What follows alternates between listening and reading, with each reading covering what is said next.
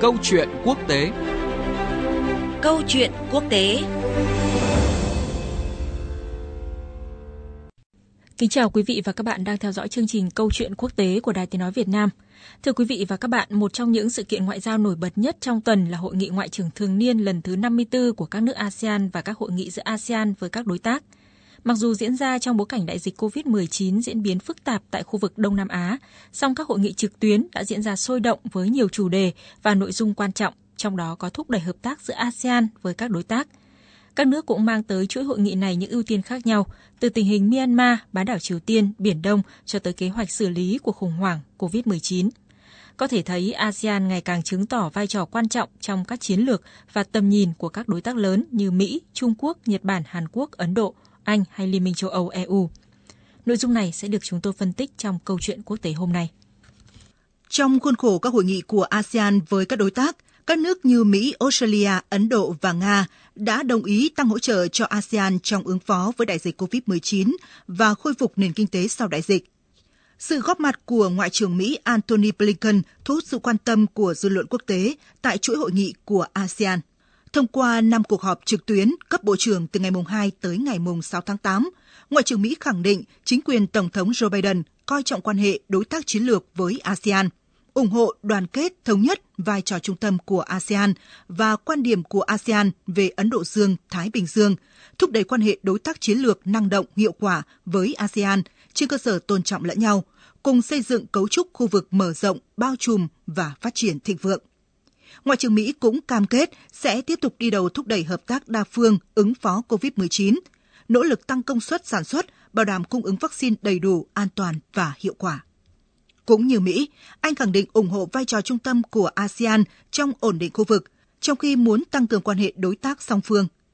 Về đối ngoại, các hội nghị ASEAN lần này đã đạt được một mốc rất quan trọng. Đó là việc đồng ý chấp thuận để Vương quốc Anh trở thành đối tác đối thoại của ASEAN.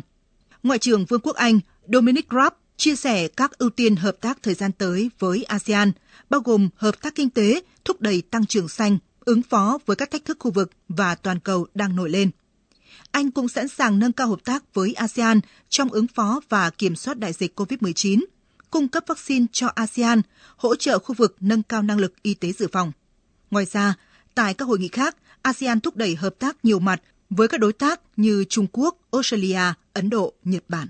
Thưa quý vị và các bạn, rõ ràng nhiều nước bên ngoài ngày càng chú trọng đẩy mạnh quan hệ với khu vực Đông Nam Á trong chính sách đối ngoại và an ninh của mình.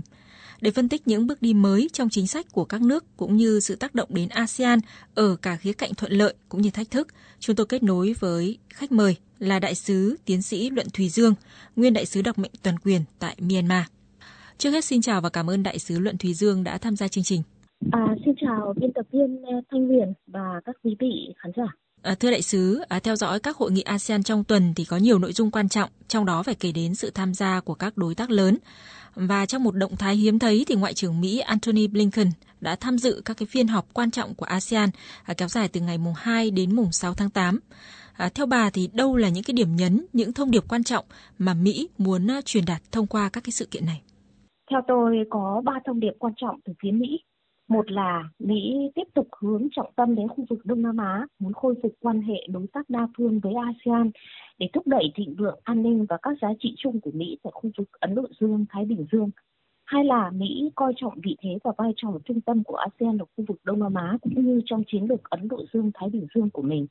Ba là Mỹ muốn khẳng định vị thế nước lớn của mình trong các vấn đề nóng vượt mà các chương trình nghị sự của ASEAN đang đặc biệt quan tâm như vấn đề Biển Đông, Mekong, Myanmar và dịch bệnh COVID-19. Có ba điểm nhấn trong triển khai chính sách của Mỹ. Thứ nhất, đó là vấn đề ứng phó với đại dịch COVID mà Mỹ thấy có trách nhiệm đóng góp giải quyết. Cho đến nay, Hoa Kỳ đã cung cấp hơn 23 triệu liều vaccine cho các nước thành viên ASEAN và hơn 158 triệu US dollar viện trợ khẩn cấp để ứng phó với COVID-19 Mỹ cũng đã cung cấp miễn phí các loại vaccine mà không cần bất kỳ ràng buộc nào về chính trị và kinh tế. Thứ hai là hỗ trợ phục hồi kinh tế và giải quyết các thảm họa khí hậu. Đây là hai vấn đề mà Mỹ đặc biệt quan tâm. Do vậy, Mỹ đã công bố các chương trình mới nhằm hỗ trợ các doanh nghiệp vừa và nhỏ của ASEAN, hỗ trợ phát triển công nghệ số và thúc đẩy tăng trưởng xanh trong khu vực. Thứ ba, Mỹ tăng cường các chương trình học bổng giáo dục cho thanh niên và tập trung đào tạo lãnh đạo trẻ trẻ qua đó, Mỹ nhằm hai mục đích. Một, thúc đẩy giao lưu nhân dân. Và hai, tuyên truyền giá trị của Mỹ về dân chủ, nhân quyền và quyền công dân cho thế hệ trẻ của khu vực.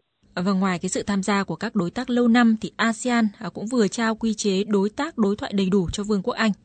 Bà đánh giá ra sao về à, sự kiện tham gia của Anh với tư cách là một đối tác đối thoại đầy đủ của ASEAN? Đánh giá về sự kiện, tôi thấy hai điểm sau. Thứ nhất, từ năm 1990, ASEAN đã ra quyết định tạm ngừng xem xét kết nạp thêm các ứng cử viên làm đối tác đối thoại. Tuy nhiên năm nay, trong tình hình mới, ASEAN đã có một ngoại lệ, kết nạp Anh là đối tác đối thoại thứ 11.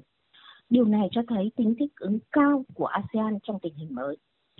Thứ hai, ASEAN là đối tác của ASEAN trong EU từ rất lâu. Anh có lịch sử quan hệ lâu đời với nhiều nước trong khu vực từ thời thực dân thuộc địa, nên việc nâng cấp quan hệ là một quá trình vừa khó khăn vừa thuận lợi. Cuối cùng hai bên đã đạt được sự đồng thuận là do lợi ích của hai bên gặp nhau. Đánh giá về lợi ích của Anh và ASEAN có thể thấy, từ phía Anh, trước hết Anh đã coi ASEAN là và khu vực Đông Nam Á có vị trí quan trọng trong chính sách đối ngoại toàn cầu của mình. Mặt khác, hậu Brexit, ASEAN đang được coi là một thị trường và đối tác đầy tiềm năng của Anh. Từ phía ASEAN, ASEAN đạt được các lợi ích cần thiết. Một là Anh đã cam kết coi trọng vai trò trung tâm của ASEAN trong cấu trúc khu vực. Hai là việc đưa quan hệ ASEAN-Anh vào khuôn khổ mới, phát triển thực chất, sẽ đóng góp thiết thực cho hòa bình, an ninh ổn định ở khu vực và sự thịnh vượng của ASEAN. Ba là anh đang chia sẻ các ưu tiên hợp tác và cũng là các ưu tiên của ASEAN trong thời gian tới, gồm các hợp tác kinh tế, thúc đẩy tăng trưởng xanh, xây dựng cơ sở hạ tầng bền vững, thích ứng với biến đổi khí hậu, vân vân. Bốn là anh đã sẵn sàng hỗ trợ ASEAN trong ứng phó và kiểm soát đại dịch COVID-19, cung ứng vaccine cho Anh, hỗ trợ ASEAN nâng cao năng lực y tế dự phòng. Năm là Anh đã nhấn mạnh sẽ tăng cường hợp tác biển, sẽ cùng ASEAN đề cao giá trị và vai trò của luật pháp quốc tế, đặc biệt là Công ước Liên Hợp Quốc về luật biển năm 1982. Vâng, nhiều nhà phân tích, à, các nhà hoạch định chiến lược thì có đánh giá là Đông Nam Á à, đang trở thành điểm hội tụ chiến lược ở khu vực châu Á Thái Bình Dương. À, điều này thì đang được thể hiện rõ nét thông qua các cái chương trình nghị sự, các chính sách đối ngoại của các nước lớn đối với khu vực. Theo bà thì những lợi ích mà ASEAN có được khi trở thành điểm đến sôi động của ngoại giao quốc tế là gì? Trước hết khi các nước lớn hội tụ ở khu vực thì phải thấy rõ các thách thức.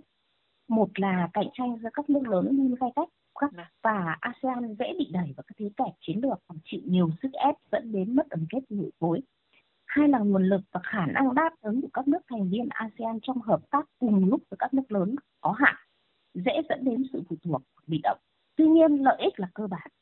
Thứ nhất là điểm hội tụ chiến lược thì vị thế quốc tế của ASEAN sẽ ngày càng được nâng cao hơn, không chỉ ở khu vực mà còn trên trường quốc tế.